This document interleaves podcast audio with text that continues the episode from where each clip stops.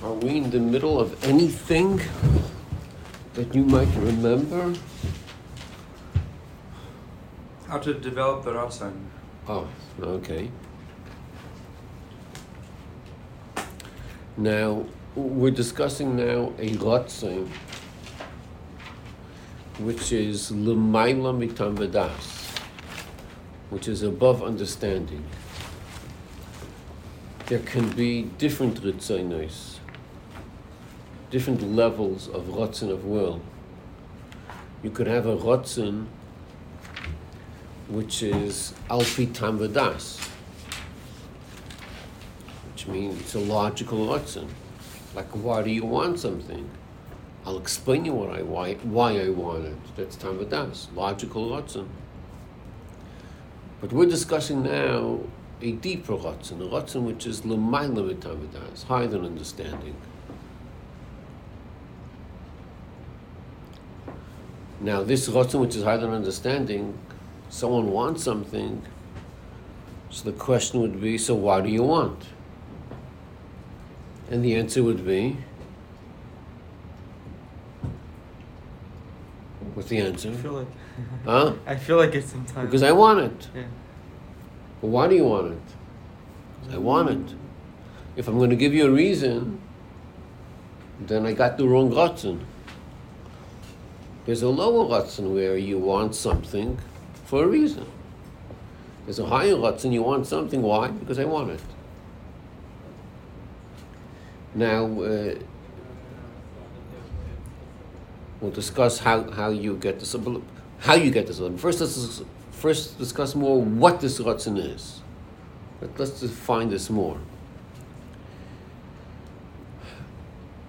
What's an example? Let's just, let's, what's an example of a rotzen that's l'maylam v'tam v'dash, the Torah understanding. What's an example of such a rotzen? So before we find an example, we have to understand what does tam v'das mean. What is a rotzen of tam v'das? Logical rotzen. What does that mean? And what does it mean a rotzen higher than rational? What does that? What does that mean? So the general Ratzin, which is rational, which makes sense, is a Ratzin which basically says a benefit, gain. Like, why do you want? Because I want to gain something. You want a food, you want to gain. You want to learn a certain knowledge because you want to gain.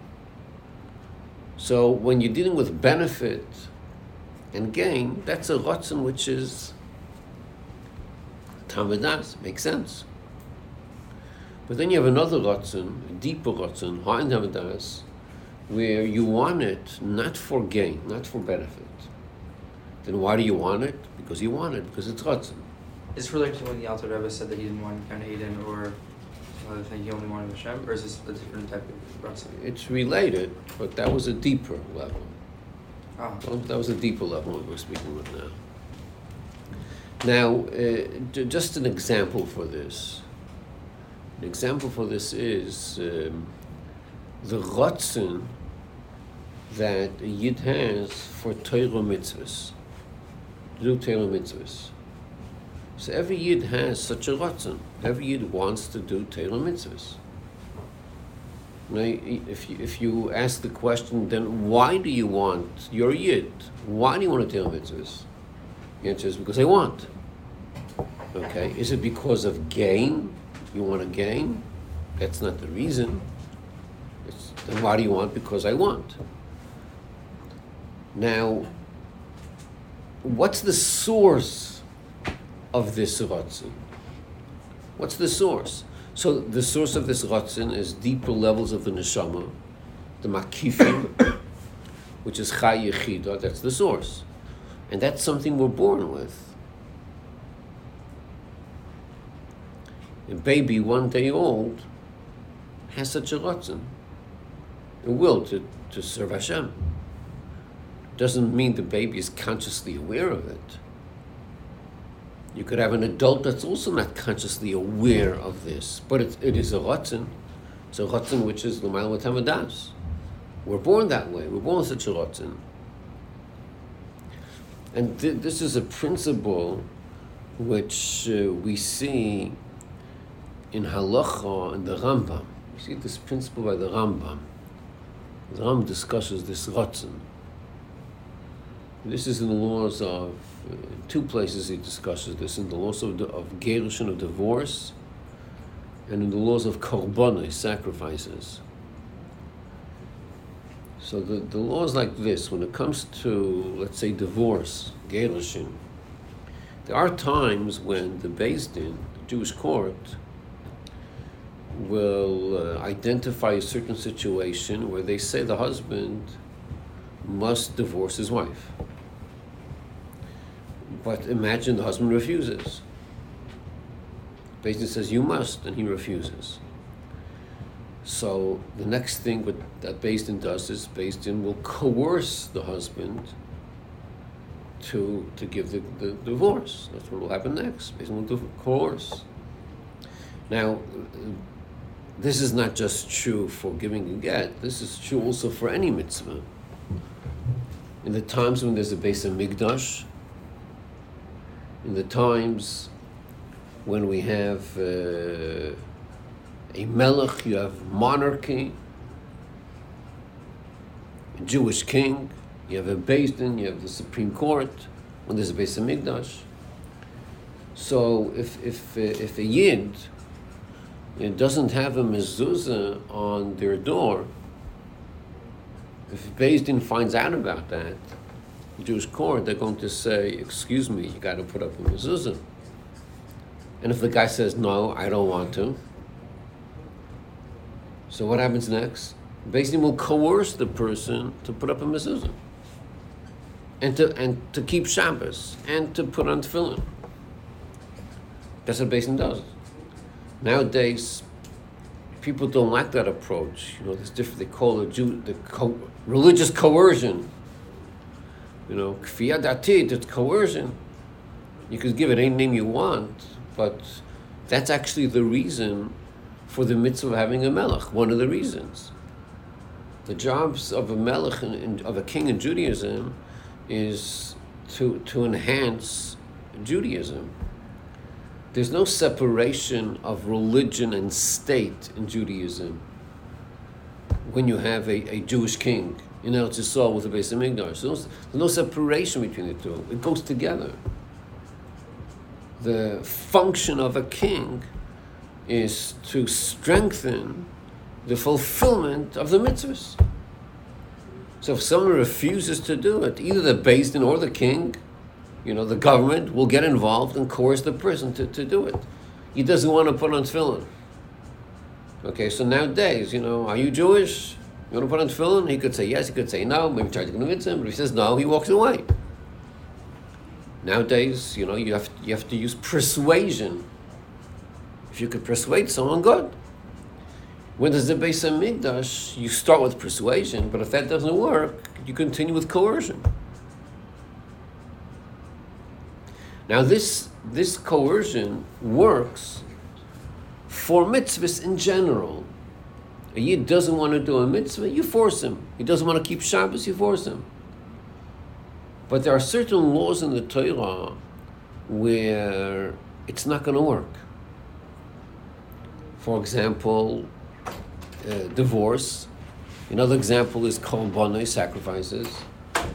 Where in these mitzvahs, the Torah says you can't be coerced. You have to do it willingly. You need to want to do it. If you're coerced, it's not valid. So, for example, in the case of divorce, if a husband is forced to give a get, it's not going to be a kosher get because he doesn't want to. And likewise, if you have to bring the sacrifice, one of the mitzvahs is to bring the sacrifice, to bring korbanos. And sometimes the korbanos are obligatory. So if someone is obligated and doesn't want to bring it, so if you coerce them and they bring it, it's an invalid sacrifice. So these are examples where coercion should not work.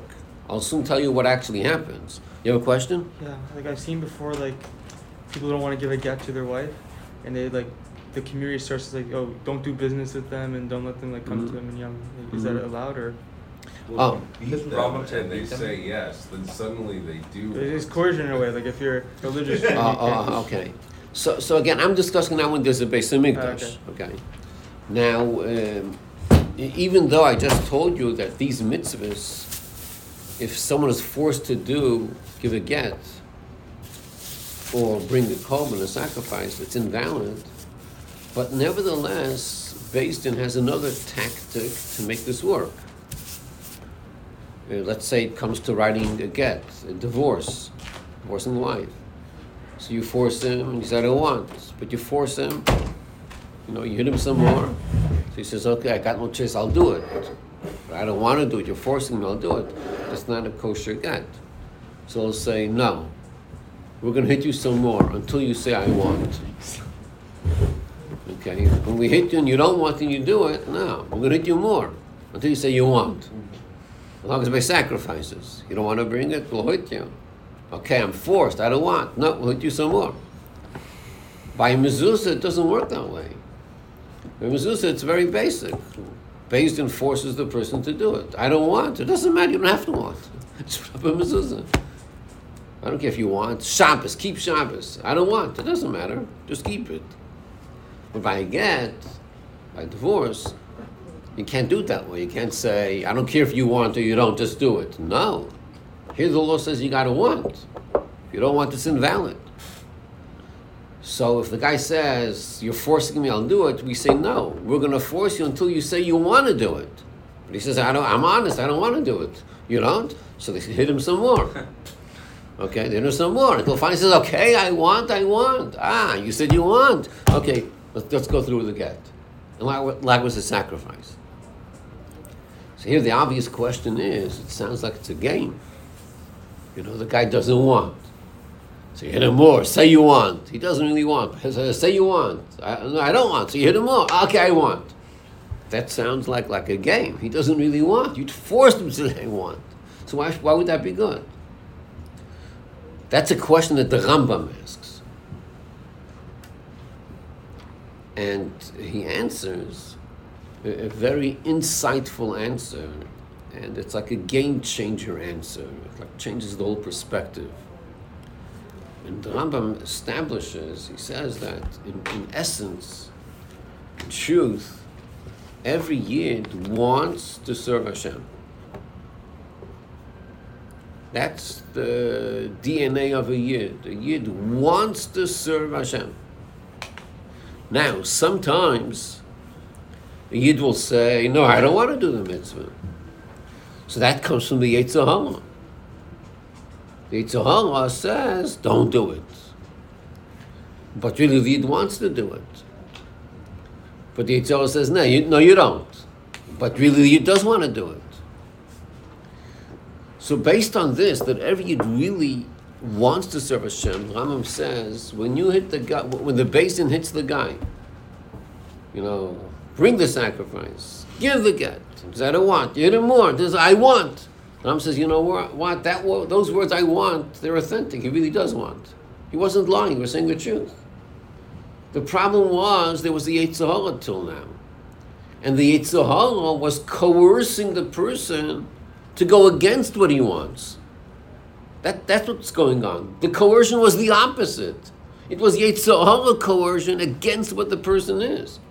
So when the person gets hit so much, where the Yitzhak can't coerce the person to go against Hashem, and he says, I want, he really does want. That's why legally the get is a legitimate get. The woman is free to get married, and the sacrifice is, is, is a valid sacrifice, because when Yid says, I want, he really does want. So, so this is a powerful ruling of the Rambam, where you see the dynamics of the Ratzin of Yid wanting to serve Hashem. But Dam continues and he says, uh, this, the, this discussion we had was when a Beis Din a Jewish court coerces someone to give a get. Now let's imagine it's not the Beis Din. Let's imagine uh, never told the person to give a divorce. Okay? But let's say a secular court or someone else says, You got to divorce your wife. Doesn't want to. They hit him. Okay, he divorces the wife. But the Beis Din never told him he has to do it. Is this divorce valid or not? Seems pretty rough. So it would not be valid. Because I, I said the Beis Din didn't tell me he has to do it. Yeah, It was a secular court. right- If it's the right thing, maybe this court is. Uh, well, okay, right, okay, that, that's a good point, but it's not necessarily the right thing. The, the Beis Din didn't tell him to do it. Someone else coerced him. Okay, and at the end he was coerced. Okay, I'll do it. Okay, but I don't want to. So, so, so they hit him some more. N- Not a Jewish court. Some thugs. Okay, the, the, the, the wife hires some thugs to force the husband to divorce her, but the Beis Din never said he has to. There are times when legally a husband should divorce his wife. He must. There are times where he doesn't have to. But she wants a divorce. He doesn't. So she hires some thugs to hit him. And uh, he says, You're forcing me, I'll do it. I don't want. No, no, no, no. They hit him some more. He says, I want. And he divorces his wife. Is this a valid divorce? It's invalid. Why? Because in this case, it wasn't halacha, it wasn't Jewish law that he should divorce his wife. If it wasn't halacha, then it's not his real will. So when you force him and you hit him until he says, I want, he really doesn't want. Then it's a, then it's a game. So it's an invalid divorce. But if the Beis Din the Jewish court says, you're obligated, that means it's according to the Torah. Then the Beis Din forces him and he says he wants, then it's authentic. He really does want. So this is the, the real identity of a Yid. A Yid wants to serve Hashem. We have Yetzer Hara. Yitzhahara could cover up on that, could deny that, could fight against that. But the true will of a Yid is to serve Hashem, to do mitzvahs. Now this Ratzin, is it according to Tam Vadas or Lamaila Tam Vadas?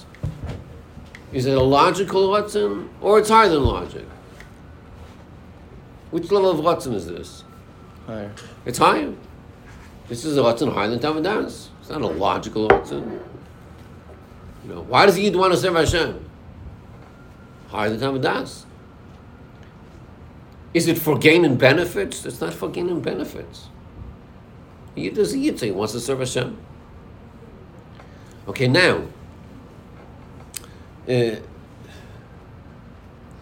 to activate this, how do you activate this Ratzin? Like imagine this will would be active in our lives. You know what happened to us?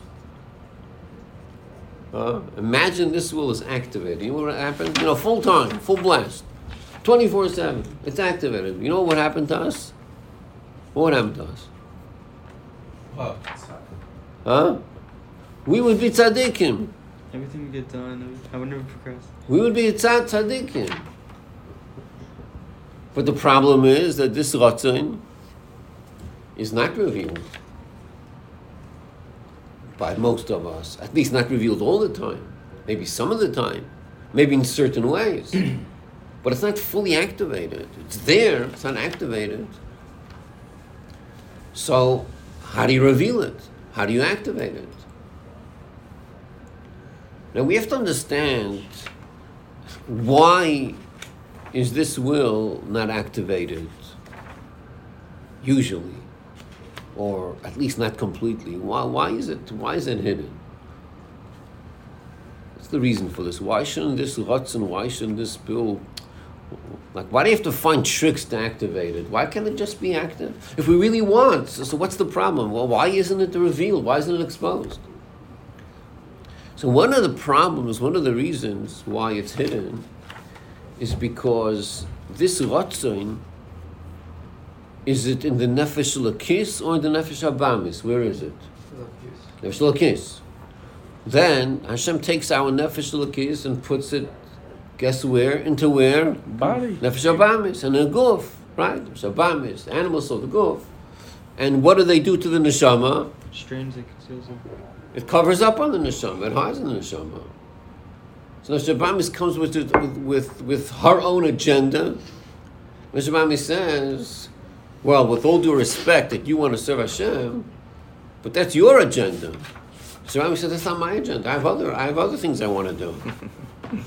okay, so that's a cover up on the inner will of a yid to serve Hashem. So when we're born, there's already a bit, bit of a cover up. But that cover up is not so terrible. That cover up is not so thorough. It is a cover up, but but it's not so so thick. That covering is not so thick. It's almost like it's like a curtain where it's almost see through. It's not so thick. In other words, the, the, the rays of the sun could still shine through those cracks. The neshama Ratzon could still shine through the cracks of Shabbamis. But then there's a second problem, there's a second cover up, and that's the real problem. The second problem is when we engage actively or passively in covering up on our neshama. Now, what does this cover up mean? How do we engage that? Number one, sin.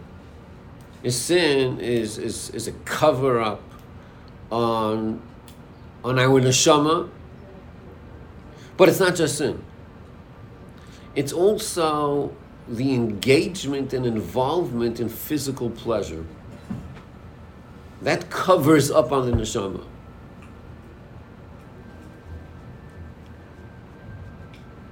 In other words, the, the person, the yid, naturally wants to serve Hashem. So if you allow that to happen, to flourish, to thrive, you allow the yid to serve Hashem. If the circumstances are right where you're actively wanting to serve Hashem and you actually do serve Hashem, then that Ratzon is activated. But when instead of allowing that to continue, you start diverting your attention to other desires. You have other wants, you have other ritzonos, other wills, pleasures of this world. So that's a diversion and that's a concealment, that's a cover up. Because those wills are, are, are like, are brainwashing the person by saying you really want what I'm telling you. Okay, a person, let's say, has a, a taiva, a taiva, uh, whatever it is, any taiva, taiva for for lashon hara, for food, for wasting time, any taiva person has. So the taiva has two parts. Okay, let's say a person has a, a steak, a taiva for a steak. So, just for the purpose of our discussion, let's imagine the first steak is okay. You're hungry you're eating a steak. Okay, the second steak maybe might be okay because, you know, you need a lot of energy. You're eating up a lot of calories, so maybe a second steak might be okay. Okay, that might be kosher. Let's just imagine that. But the third one? You're not even hungry, you're already full. Why eating the third one? Ah, because it tastes very good. Yeah, but but you don't need it. It's like completely extra. It's not going to give you anything. If anything, it might be damaging. But it tastes good. So why you why are you indulging in that? So the way things work is that the person has a desire for that. It tastes good. But there's two parts to the desire. One is I want it, and the other part is I really want it. Because there's a part of me that wants it. But there's another part that says, I really do want it. That's the problem. In other words, let's imagine a person would be able to file away the different desires you have. Each desire that you have, you question yourself and you say, what's the origin? Where does it come from? What is it about?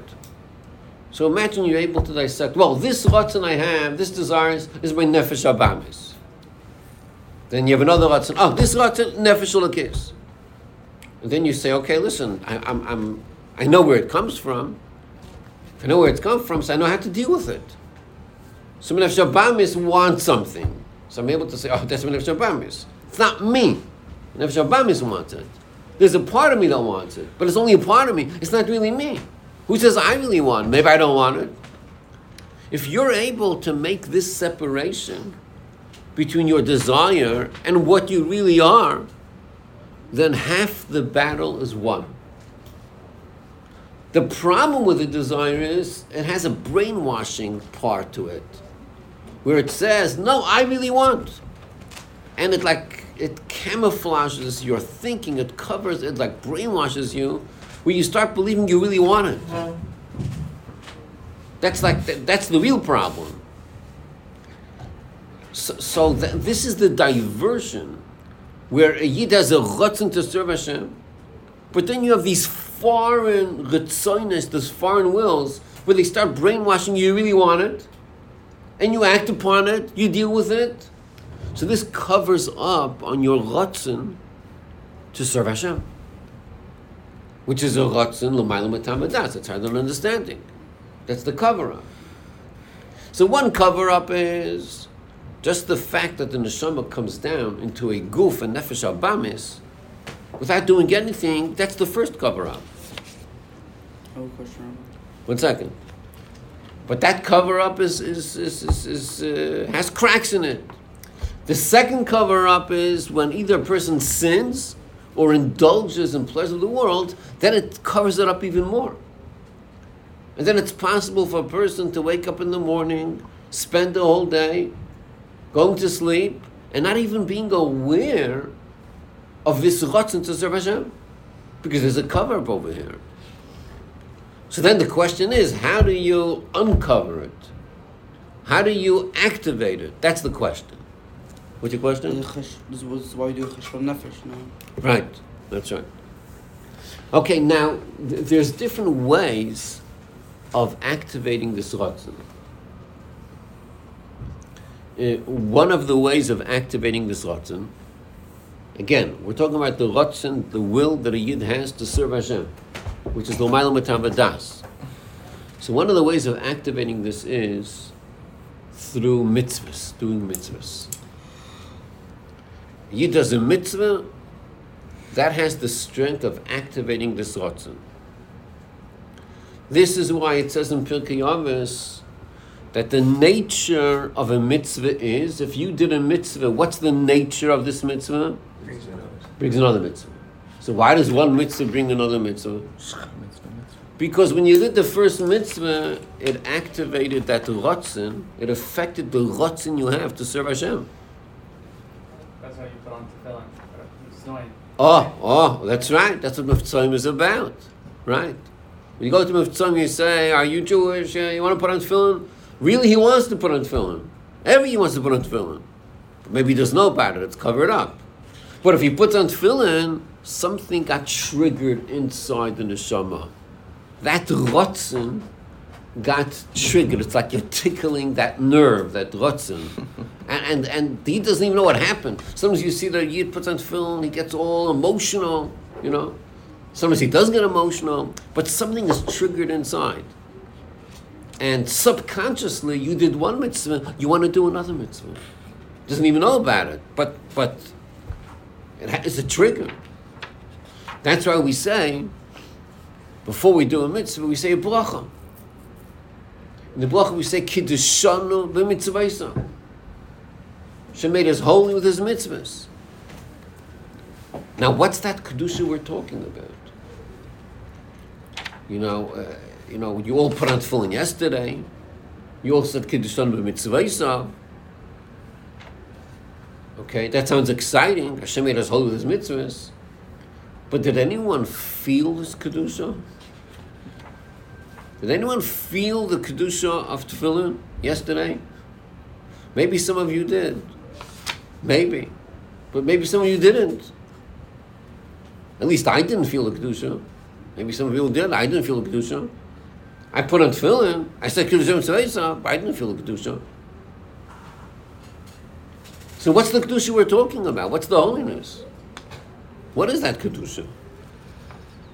So the answer is that kedusha is makif. Makif means it surrounds. That kedusha is a kedusha which is higher than my experience, higher than my understanding, higher than my feelings. But there was a certain kedusha that came into me, and it touched and affected my rotzing to serve Hashem.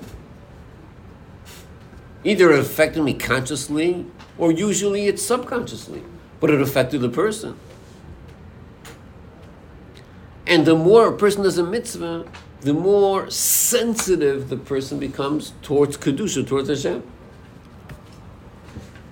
So when a person becomes more sensitive towards Hashem, it's not just because the person is uh, thinking more about Hashem, or understanding more of Hashem, or feeling more of Hashem. That sensitivity is something which happens from a deeper part of the person.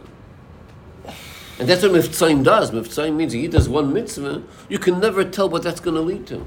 Mitzvah is mitzvah. It might be an immediate result, it might be take some time, but something happens to the end. So this is one method of activating the Ratzon to serve Hashem. Now, there's also a second approach of activating this Ratzon is by undoing the damage of that which covers up on the Ratzon. What did we say before? What, what is it that covers up on this Ratzon? Tie like uh, temptations and then wanting those temptations. Right, right. Indulgence. Indulgence. Right. And lusts, right? So so there's an approach that says, you know what? Stay away from those things. Because those are the things that cover it up. Stay away from that. That way your Ratzon will be activated. Because it's not going to be covered. Okay? So we discussed two ways of activating that Ratzon. One way is do mitzvahs. Which we all do. We do mitzvahs. But mitzvahs has that strength to activate the Ratzon. The second way is What would you think? Sublimation? Huh? Would you call the second way sublimation? I don't know. What does that mean? Like you you put your keep yourself from those temptations. right, right, right. No, the, the problem is not having the temptations. Mm-hmm. The problem is more acting on it. Okay? So the more we stay away from that, the more we're likely to feel and activate this Ratzon, L'malam. Okay? So those are two ways of activating this Ratzon. Let's speak about a third way. Transforming it. The third way is that we're, we're discussing how do you transform? How do you do that? Huh? Meditation. Uh, well, that's a good point, but meditation in what? Meditation on what? Yeah, what are you going to meditate Ah, on? So there's there's by you, first of all, first and foremost Hashem, but also tracing back the different, uh, like you were bringing up, Okay, like so the different. that's what we're going to talk about soon about that. Because here it's important what you're going to meditate on. Mm-hmm. Soon talk about that. But let's talk about a third way. Another way is a, a path of helping other Yidden. Giving tzedakah to other Yidden. Not just tzedakah begashmias, but tzedakah beruchnius. How do you give tzedakah beruchnias? How do you do that? You give a word to someone, dvar Torah, a word, uh, Right, speak to someone in Soya. right, right, right. Putting on tefillin on the end, Yes. right? Speaking Torah, right? Have right, caring about other uh, people, helping them out, not just begashmis, beruchnias. Should do mitzvahs, encouraging them. You know, sometimes uh, a big help is just emotional help, emotional support. There's financial support, emotional support, neshama support. That's tzedakah. Tzedakah is, is, is a very powerful way of activating this ratzon. Even though tzedakah is one of the mitzvahs, and we just said that mitzvahs activates this ratzon, so tzedakah is just one of the mitzvahs. So why are we picking on tzedakah? The answer is no. Tzedakah, amongst all the mitzvahs, tzedakah is the one unique mitzvah which is the most powerful tool to activate this ratzon. Now, why is it that way? Why is tzedakah the single mitzvah that's most connected to activating this ratzon? Why is it that way? Giving away the product of all your physical labor. Okay, that, that's right. That, that's one point, right? Tzedakah is, is a very powerful mitzvah because you invested so much in it, right? Okay. And you see it's difficult for people, right? So that, that's one point. Because you're emulating Hashem. You're emulating Hashem, okay? That's with any And in a sense, and in a sense, it's like if you, if, let's say if, if you were to pretend, That's with any mitzvah, not just tzedakah though. But tzedakah to the most degree, it says like tzedakah is, is Hashem puts his tefillin on as well in the Gemara. So it's what it matters. but tzedakah, not tzedakah, not tefillin. No, Hashem puts his, his word. So, so let's talk about this. Let's talk about this point. Okay? The, the, the critical part of it is like this that to activate this rotzen, l'mal mutavadas, we cannot do it on our own. We need Uh, help from Hashem. We need siyata d'shemaya. We need help from Hashem to activate this rotzen. So therefore, tzedakah is the powerful tool to activate this. Because when you give tzedakah, so the mitzvahs that we do, Hashem follows. If we give tzedakah, then Hashem does tzedakah. In this sense, it's important to say Hashem emulates us. Mm-hmm. We give tzedakah, Hashem emulates us. So if we help another yid, Hashem helps us. So that's why tzedakah is, is, is the most powerful mitzvah to activate this ratzon. So when a person has uh, this urge, you know, every once in a while, we get this urge. I want to get closer to Hashem. I wish I'll get closer to Hashem. How do I do that? What's the formula to get closer to Hashem? So there's different things a person should do to get closer to Hashem. Different things. And probably one of the most important things is davening. Davening properly. But in addition to that, if a person wants to go to Hashem, a person should give more tzedakah. More tzedakah. And beruchnias also. More tzedakah beruchnias.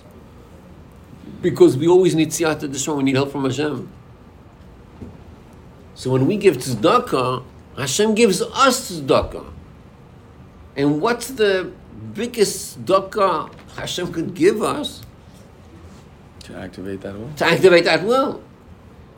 That, that's a huge tzedakah on the part of Hashem.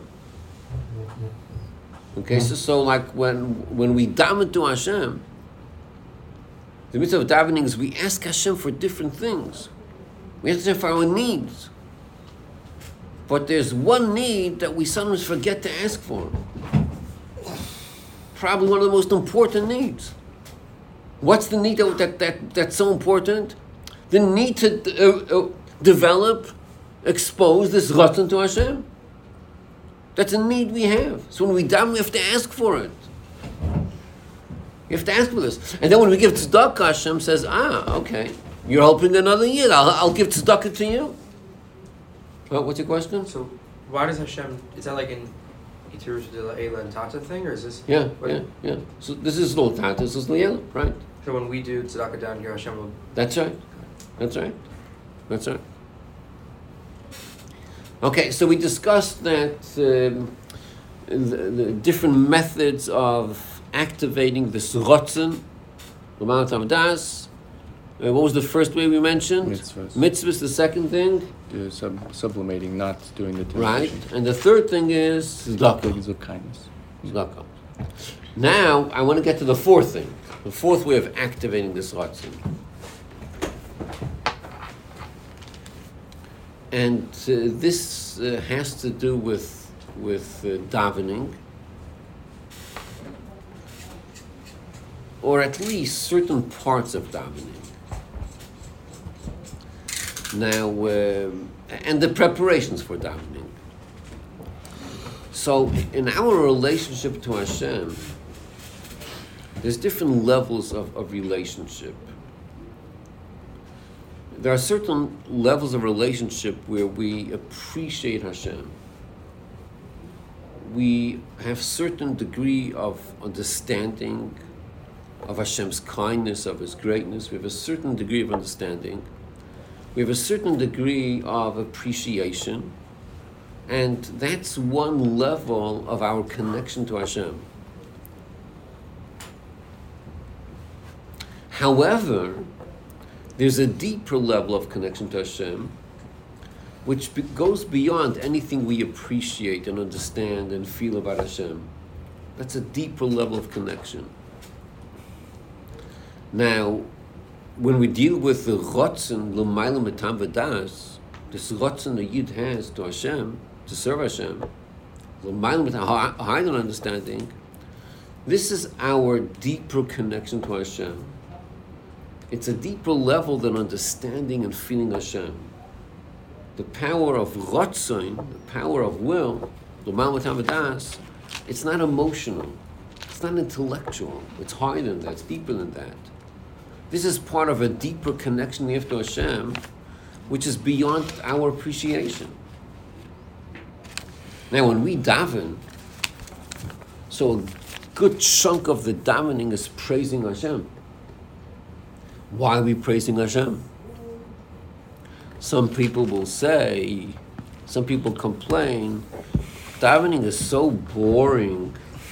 Every day I say the same thing over and over again. Why can't I make up my own prayers? Maybe it'll become more exciting.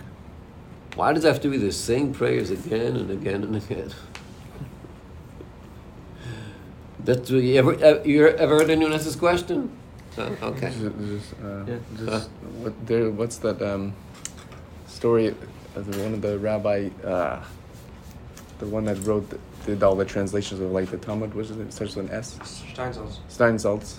You know the story when somebody came to him, and and asked, "What what is it? Why we daven the same day?" And he said something to the effect of, "If every day you're davening the same thing, then it's not the davening that, that needs to change. It's you that needs to change." hmm Yeah. Okay. Now, th- th- the same question could be asked the opposite way. The opposite. The question, the opposite question would be like this: How could it be that every day I'm praising Hashem and I don't connect to it? Well, the question is not, well, it's boring. Every day I do the same thing. The question is the opposite. How could it be that I'm davening every day and I, and I don't really connect to it? I'm praising Hashem, and I don't connect to it. That's the real question. That's the question. So let's take the analogy of uh, a parent says to a child, uh, "My uncle, I love you." You know, father says to a child, "I love you." Okay, so the father said it on Sunday, and on Monday he said it again. Yankel, I love you. You know, before he, before he goes to sleep, he tells him, Yankel, I love you. Tuesday, Yankel's going to sleep again. Tati, I love you. So Yankel, the child says, Tati, you told me that Sunday, you told me that Monday. Why do you repeat it again? I heard you. I believe you. And I have no reason to believe that anything changed. What if they keep on telling me you love me? So what's the answer to the question? Why does he have to keep on saying it? Uh, what would you say? So the father will say, okay, I'll stop saying it. I'll stop telling you I love you. Is that a good answer? Is that a good response? Why not?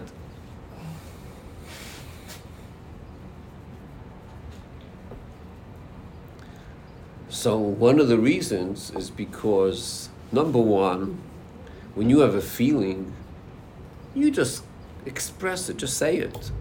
If you have that feeling on Sunday, say it. If you have that feeling on Monday, say it. Why should you stop saying it? You, you, you're expressing what you feel. Why would you stop saying that if that's what you feel? But in addition to that, i- i- it's so important for that feeling to be communicated to the child. And it's not enough for the child to assume, I'm assuming my father still loves me because he loved me Sunday and Monday. Why would Tuesday be any different? No, it's important to communicate that. It has to be something which is drilled into the child. It's very important to continuously express it. And then there's also another concept that when you say it, it also activates it. When you speak about an emotion, that emotion gets activated even more.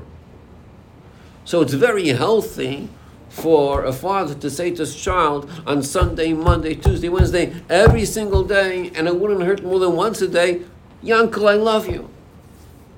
Very important, very healthy. And by the way, uh, while we're on the subject, let me mention it's very sad to say, it's very sad that there are parents that uh, never told their child, I love you. There are children that, that grow up and they never heard from the parents the words, I love you. They never heard that. The parents never said that. And it's damaging for the child. Very damaging. There are children that actually, you know, they have these studies. They have uh, people tried it. They ask the, do your parents love you? They ask children at different ages, do your parents love you? A, a shocking amount of children said, I'm not sure. I'm not sure. They never told me I love you. I'm not sure. So it's just very healthy for parents to say to the children, I love you. It's like just very healthy. And it's necessary. Sometimes parents don't say to their children because their parents didn't say to them. So they don't know any better. So it's not about blaming them. We're talking about the facts. The facts are this has to be expressed.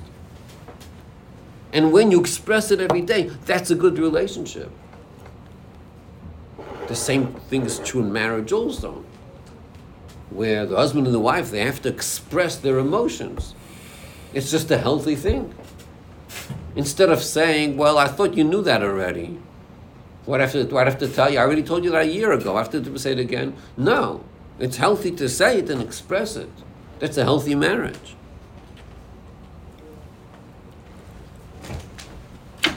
Okay, so, so therefore. Uh, imagine you have a, a, a tati that every day says to the child, I love you. One day, the, the father doesn't feel that love. Doesn't feel that love. He had a tough day at work today, a lot of problems, a lot of issues, and now his child is going to sleep. And he goes to his child and he's about to say to his child, Yankel, I love you. But he stops. And he says, You know, I, right now I don't feel that love. He's just too over. I just don't feel it. So, what should the Tati do? Should he be dishonest and say, I love you, but he doesn't feel that? Right? Or should it be honest and don't say anything? Say, I hate you. No, don't say anything. Just like the, just like the you were talking about with the court, he must be forced to say. Okay. so what would you advise this guy to do? This Tati. Say it anyway. Say it anyway. Why? He's a He liar. would express it with his true feelings ah, inside. Oh, oh, oh, oh. Re- that's right. Really, he does love his child.